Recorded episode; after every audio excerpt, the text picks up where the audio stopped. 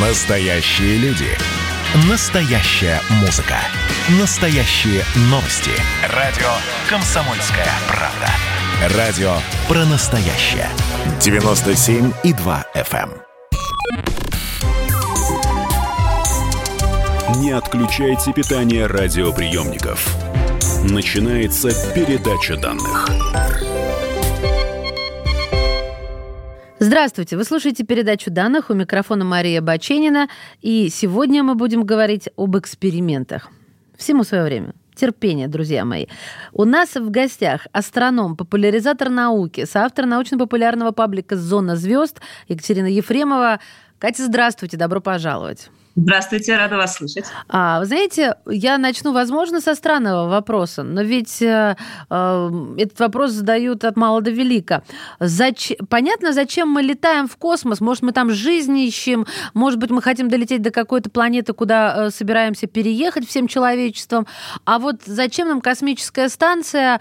Э, ну, живут там люди, космонавты, астронавты э, питаются, занимаются спортом, быт какой-то да, ведут. Да, и да. мы слышали, ну, это я утрирую немного, э, ведут научную деятельность, работу. Вот э, хотелось бы как раз об этой научной деятельности, об экспериментах, которые там ставятся, о результатах, о громких или пока не громких э, результатах или экспериментах э, поговорить сегодня. В общем, вопрос первый. А зачем нам космическая станция?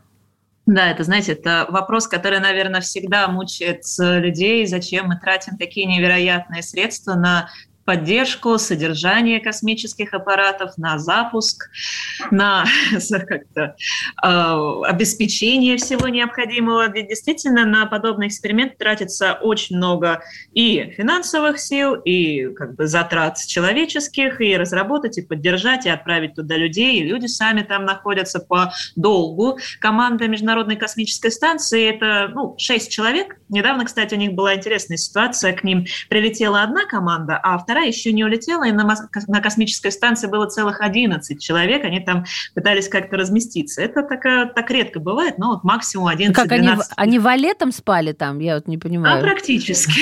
Там космонавты спят особенным образом. Они пристегивают себя к стенам космической станции, поскольку там внутри МКС так называемая микрогравитация, иначе называемая еще невесомость. Это ни в коем случае не отсутствие гравитации как таковой. Международная космическая станция удерживается гравитацией Земли, как и все спутники околоземные.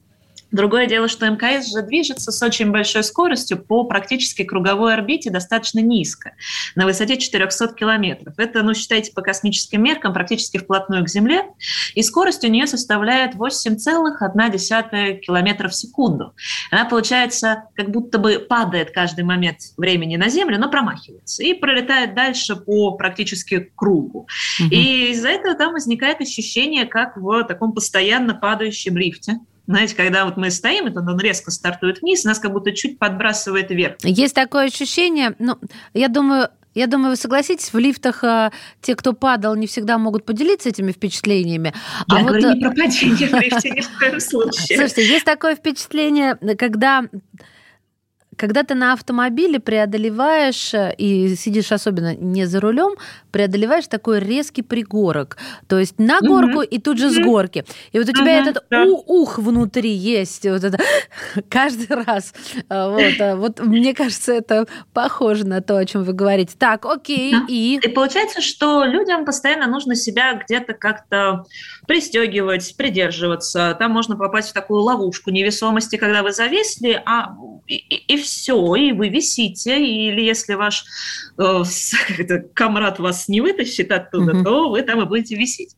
Так что там весело. Но с другой стороны, именно вот эта самая невесомость и долгая невесомость, не то, что вот мы на машине подпрыгнули, чуть там на какую-то долю секунды ее испытали, а постоянное нахождение в невесомости для космических аппаратов это естественная среда внутри, естественное ощущение положения внутри для человека, поскольку все космические аппараты двигаются с очень большой скоростью. И на Международной космической станции у нас уникальная возможность исследовать, как вообще эта самая невесомость, опять же, не отсутствие гравитации как таковой, а вот, ну, вы представили, да, что это за положение человека, ощущение человека, как она влияет на организмы при долгосрочном таком космическом путешествии. На Земле подобные условия сделать очень сложно. Есть самолеты, которые дают возможность почувствовать себя в невесомости. Но это, опять же, ну, несколько часов максимум, ну, несколько дней, но это прям потолок. А космическая станция, там люди находятся по полгода. Международная космическая станция. Они исследуют то, как невесомость влияет на организм человека, как минимум, влияет нехорошо потому что очень сильно летит э, мышечный аппарат, очень сильно летит костная ткань, очень сильно страдают сосуды. Это они не вокруг Земли летят, а летят, так сказать, это образная да, метафора в пропасть. Портится.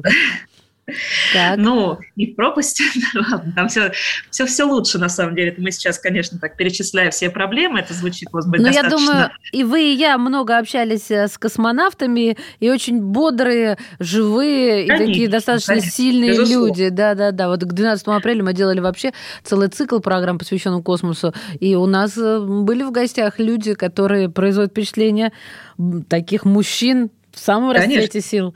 Именно. Их именно такие они там и нужны на самом деле, потому что физическая подготовка должна быть на высоте, и они обязательно каждый день космонавты, астронавты тренируются, у них есть тренажеры, беговые дорожки, к которым они также себя пристегивают.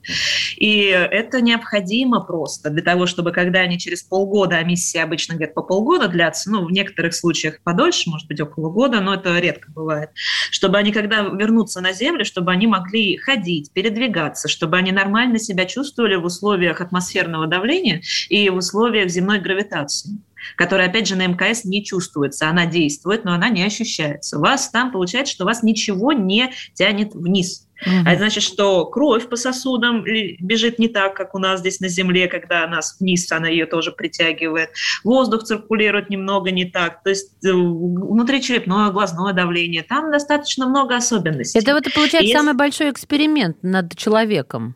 Да, это один из самых больших экспериментов И над все человеком. это фиксируется, да? Угу, Понятно. А есть какие-то результаты вот этого эксперимента? А, вот то, о чем вы говорите, ну, это не то чтобы капитан очевидность, ну, полукапитан очевидность, а вот результат, чем мы, может быть, уже или вот-вот воспользуемся. Дайте нам вот этого хлебушка, что не зря они вот. едят свой. Человеческому организму мало. Единственное, что там в условиях э, микрогравитации есть еще одна интересная штука. Там гораздо проще и эффективнее создавать модели человеческих сосудов. И на МКС в том числе разрабатывают лекарства, которые будут перемещаться вот по этим сосудам. Ну, там разные эксперименты на эту тему, но в том числе там сейчас ищут, например, лекарство от рака и способ доставки этого лекарства по сосудам, капиллярам человека к нужным местам в организме человека. И это одна из самых перспективных а, вот, в плане биологических экспериментов, медицинских экспериментов именно на Международной космической станции. Они наиболее перспективны, они здесь на поверхности Земли. И, кстати, по биологии еще можно упомянуть э, сами бактерии. То есть помимо э, живых организмов, помимо человека, да, на Международной космической станции, как и везде, бактерий достаточно много. Причем они, естественно, были завезены туда непосредственно человек. В 2017, по-моему, году была такая новость, проскочила, что вот на корпусе, на обшивке Международной космической станции были найдены некие бактерии. То есть вроде бы как это условия открытого космоса более-менее. Ну, Здесь да. также надо оговориться, что когда мы проводим эксперименты биологические на Международной космической станции, смотрим а как там микроорганизмы, бактерии выживают в условиях открытого космоса, это не совсем открытый космос, потому что МКС летает на высоте 400 километров. Ну, плюс-минус она маневрирует чуть пониже, чуть повыше, она избегает столкновений с космическим мусором. Недавно, кстати, буквально несколько дней назад, там маленький фрагмент космического мусора таки врезался в международную станцию, повредил ее роботизированную руку. Так что она чуть маневрирует, но средняя высота 400 километров, и это высота, на которой международная станция все еще находится под прикрытием магнитосферы Земли. То есть вот такого жесткого излучения космической радиации большую дозу они не получают, она не облучается тем, что самое опасное, максимально опасно в космосе космосе для человека. То, что является ну, наибольшей преградой для долгих, долгосрочных перелетов к тому же Марсу, например, или к другим планетам Солнечной системы. Поэтому воздействию радиации э, эти микроорганизмы и люди, они особо не подвергаются. Другое дело, что здесь исследуют, опять же, нахождение в невесомости и в безвоздушном пространстве.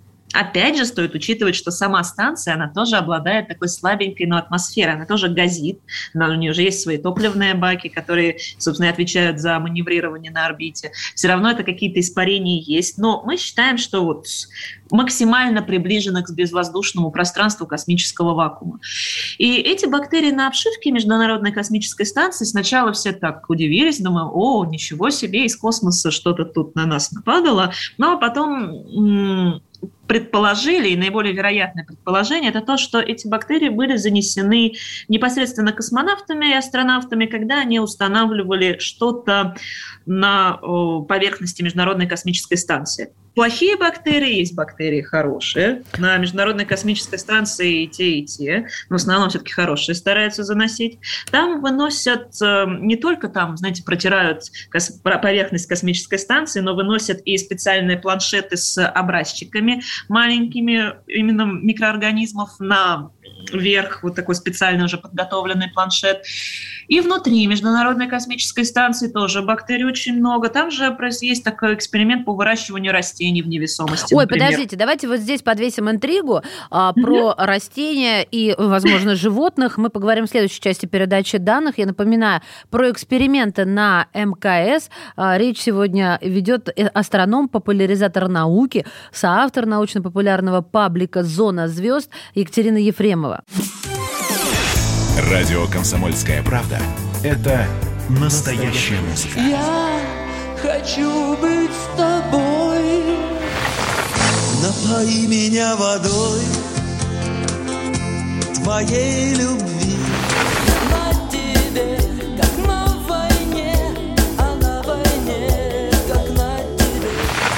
Настоящие эмоции. Это то, о чем я, в принципе, мечтал всю свою сознательную жизнь. И настоящие люди. Мы ведь не просто вот придумали и пошли на полюс. Мы к этой цели своей, ну, лет 10 готовились, шли. Радио «Комсомольская правда». Живи настоящим. Не отключайте питание радиоприемников. Начинается передача данных. Мы вернулись в эфир. Здравствуйте. Это передача данных. У микрофона Мария Баченина. Сегодня говорим об экспериментах в космосе. Ну, в частности, на МКС. Пока еще на МКС. Я уверена, что э, впереди с известиями о том, что мы уходим с МКС. Правда, это еще не скоро. А скоро полетим к Марсу. И там будут, и сям будут. Везде будут эксперименты. Но вот сейчас мы будем как раз с вами э, предполагать, а что там будет дальше. У нас в эфире астроном, популяризатор науки, соавтор научно-популярного паблика «Зона звезд» Екатерина Ефремова Ефремова. Катя, снова здравствуйте. Спасибо, что присоединились. Спасибо большое. Я, кстати, приглашаю всех наших слушателей к нам в Инстаграм «Зона звезд». У нас там много всего интересного по космосу. Фотографии, научные путешествия, наблюдения и прочее. Так что подписывайтесь. Круто, Круто да. Там много всего. Хочешь учиться э, космологии, начни с малого, как минимум с фоток хороших. Слушайте, а мы, я вас прервала на растениях в космосе. А в чем там проблема? Да. Никак не пойму, в чем проблема. Ну, то, что гравитации нет, оно не будет расти вверх, ну пусть растет в бок, тоже... мы тоже не знаем, в чем проблема. Понимаете, в этом-то и есть суть эксперимента. Поместить что-то в условия, которые для него непривычны, и посмотреть, что будет. А растения, ну, у них все прекрасно. В 2015 году вырастили впервые листья салата зеленого, съели их там всей командой, очень радовались. И продолжаются подобные вещи. Растят там не только живые организмы, там выращивают, например, кристаллы, кристаллы угу. того же кремния, если не ошибаюсь, которые нам необходимы в промышленности. Там э, исследуют открытый космос, там есть э, аппараты, например, рентгеновские аппараты, которые фиксируют рентгеновское излучение из космоса, поскольку через атмосферу земную может пройти только два вида излучения. Это радиоизлучение, у нас есть радиоокно, и оптическое излучение электромагнитное, которое мы видим. Ну, собственно, радио и оптика – это части радиоэлектромагнитного спектра. А все остальное – ультрафиолет, инфракрасная большая часть, рентгеновское гамма-излучение. Это, конечно, не очень полезные вещи для людей. И здорово, что они до нас, до поверхности Земли не доходят, потому что атмосфера их поглощает. Так, так, так. А все остальное что? Оно фильтруется Все в нашем поле? Оно не проходит через Мгм. атмосферу. Для этого нужно запускать аппараты выше атмосферы, Мгм. ой, за атмосферу. И все исследования неба, все исследования рентгеновских источников, гамма-источников излучения, нейтронных звезд, микроквазаров, больших квазаров, радиогалактик и прочего. Все это в основном ведется из-за атмосферы, вот там сверху кос- Мгм. из космоса. И Международная космическая станция, как такой более-менее стационарный объект, она действительно выполняет очень важную роль в этих наблюдениях в том числе. То Так есть, что получается, там- все эти исследования, они так или иначе направлены на то, что вырастить растение, вырастить кристаллы. Это, смотрите, это, соответственно, сельское хозяйство, это химическая промышленность. Все это направлено на то, что будет ли это возможным, когда мы полетим в дальний космос. В том числе, но есть э, те же кристаллы выращивают для Земли сейчас, те же лекарства и эксперименты биологические для людей сейчас, эксперименты над людьми в невесомости, да, это больше на такой дол больше промежуток времени, когда, возможно, мы полетим к каким-то другим объектам Солнечной системы, к той Мгм. же Луне, но на Луну, в общем-то, летали уже несколько раз, правда, не так, чтобы очень с такой с целью именно колонизировать Луну, как сейчас очень любят говорить на эту тему. А что, вы не А- верите в колонизацию? Ну, я имею в виду даже не колонизацию, а про базу на Луне. Вы не верите Ну, Илону Маску? Нет, я верю, но я верю, что это произойдет ну, лет через сто, может быть, может быть, еще подольше. Потому что, потому что очень много проблем у нас сейчас с нахождением, опять же, человека в условиях открытого космоса. А вот на Луне, кстати, на поверхности, вот там условия открытого космоса. Там нет практически никакой атмосферы, ну, супер слабо, неощутимо совершенно. Там нет магнитного поля, там абсолютно незащищенная поверхность, поэтому на МКС гораздо комфортнее, безопаснее, чем на поверхности Луны. Судя по фильмам, Луна очень неуютное тело, гораздо уютнее Марса. Вот спасибо Мэтту Деймону, он как-то меня там даже одомашнил. А, скажите, Ну, пожалуйста, а в вот какие на сегодняшний день эксперименты э, сам важнее? Это над микро или над макроорганизмами? Потому что вот с бактериями, я поняла, собирают на планшеты снаружи, изнутри. И что мы хотим от них понять? То, как они в условиях открытого космоса вообще существуют, так они не дышат, что им пофиг? Или что? Да, мы хотим понять, как они себя чувствуют в условиях открытого космоса, как они могут э, чувствовать себя в долгосрочном нахождении вот в подобных условиях. И это как раз в том числе подводит нас к вопросу поисков микроорганизмов на других мирах. Потому что то, что мы наблюдаем на Международной космической станции и, да, и на Земле в том числе, мы создаем условия для бактерий, проверяем их на прочность, уже очень кислотную среду, как, например, на планете Венера, которая Мгм.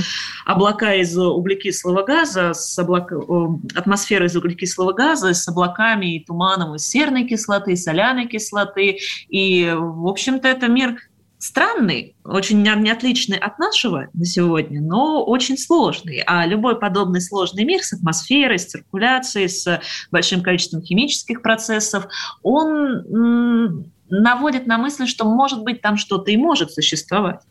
Потому что, например, в тех же венерианских облаках, несмотря на всю их и плотность, и температуру, и вот такой кислотный состав с углекислым газом, с сернистыми соединениями, с кислотами, все равно там есть прослойка, которых, в которой и давление, и температура, они очень даже комфортные. То есть там есть прослойка на высоте примерно 60 километров на Венере, над Венерой, над поверхностью Венеры, в которой температура около 20 градусов плюс, а давление примерно одна земная атмосфера. Ну, то есть прям вот как у нас сейчас в Москве, да, прям комфортненько, только очень кисло.